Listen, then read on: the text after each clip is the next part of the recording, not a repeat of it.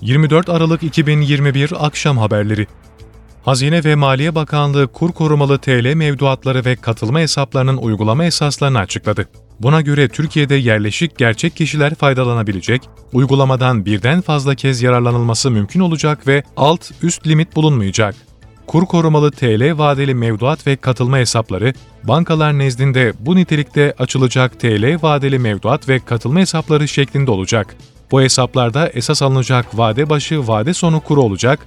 Türkiye Cumhuriyeti Merkez Bankası'nın saat 11'de açıkladığı dolar, euro ve sterlin döviz alış kurları kullanılacak. FETÖ, PKK, KCK, dini istismar eden ve sol terör örgütleri üyesi toplam 770 kişinin mal varlıkları donduruldu. Hazine ve Maliye Bakanlığı'nın konu ilişkin kararı resmi gazetede yayımlandı. Buna göre FETÖ, PDY, KCK, PKK, dini istismar eden terör örgütleriyle sol terör örgütü mensubu toplam 770 kişinin Türkiye'de bulunan mal varlıkları donduruldu. Mal varlıkları doldurulan 454 FETÖ üyesi arasında darbe girişimini yöneten sivil imamlardan Adil Öksüz'ün ismi öne çıktı. Listede söz konusu örgüt üyesi Adem Yavuz Aslan, Atalay Candelen, Cevheri Güven, Fikret Seçen, Osman Şimşek, Sait Sefa, Sevgi Akarçeşme, Tarık Toros, Tuncay Opçin ve Zekeriya Öz gibi firari isimler de yer aldı.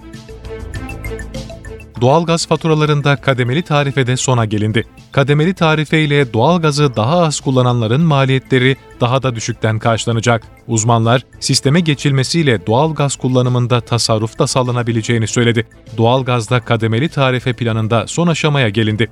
Sistemin hayata geçmesiyle doğalgaz faturaları farklı tarifeler üzerinden fiyatlandırılacak. Doğalgazda kademeli ve sosyal tarife planıyla daha fazla enerji kullananların da tasarrufa yönlendirilmesi amaçlanıyor. Süresiz nafakanın sınırlandırılmasına yönelik çalışmanın detayları netleşiyor. Adalet Bakanlığı, boşanmış tarafları mağdur etmeyecek bir formül üzerinde çalışıyor. Buna göre boşanma sonrası kadına evlilik süresi ya da yarısı kadar nafaka ödenecek. Sonrasında kadının gelir durumu, çocuklarının olup olmadığı ve çocukların ihtiyacına göre ödemeyi devlet üstlenebilecek. Süresiz nafakanın sınırlandırılmasına ilişkin düzenlemenin 2022 yılı içinde meclise sunulması bekleniyor. Ankara Valiliğince çetin kış şartlarında sokakta yaşayanların korunması için hizmete alınan kimsesizler otelleri evsizlere sıcak yuva olmayı sürdürüyor. Ankara Valiliği Sosyal Yardımlaşma ve Dayanışma Vakfı Başkanlığı koordinesinde Aile ve Sosyal Hizmetler İl Müdürlüğü, Ankara Emniyet Müdürlüğü ve diğer kamu kurum ve kuruluşlarının işbirliğinde 2010'dan bu yana devam eden Kimsesizlerin Kimsesi Olma projesi evsizlere umut oluyor. Soğuk kış şartlarında sokakta yaşamak zorunda kalan ve herhangi bir kurumun hizmetinden yararlanamayan 250 evsiz, valilik tarafından hizmete alınan Kimsesizler Oteli'ne yerleştirildi.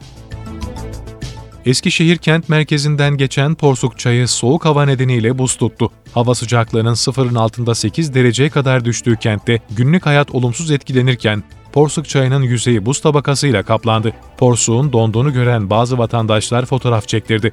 Kimi sürücülerin sabah saatlerinde çalışmakta zorlandıkları araçlarının camlarındaki buzları kazıyıp kendilerine görüş alanı açtığı görüldü.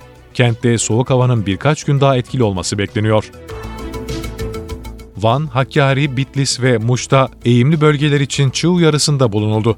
Meteoroloji 14. Bölge Müdürlüğü'nden yapılan açıklamaya göre bölge genelinde hava parçalı ve çok bulutlu, akşam saatlerine kadar Hakkari çevreleri aralıklı kar yağışlı olacak. Bölgede ayrıca buzlanma ve donla yer yer sis ve pus görülecek. Eğimi fazla dik yamaçlarda çığ riski bulunduğundan yetkililerle vatandaşların dikkatli ve tedbirli davranması gerekiyor.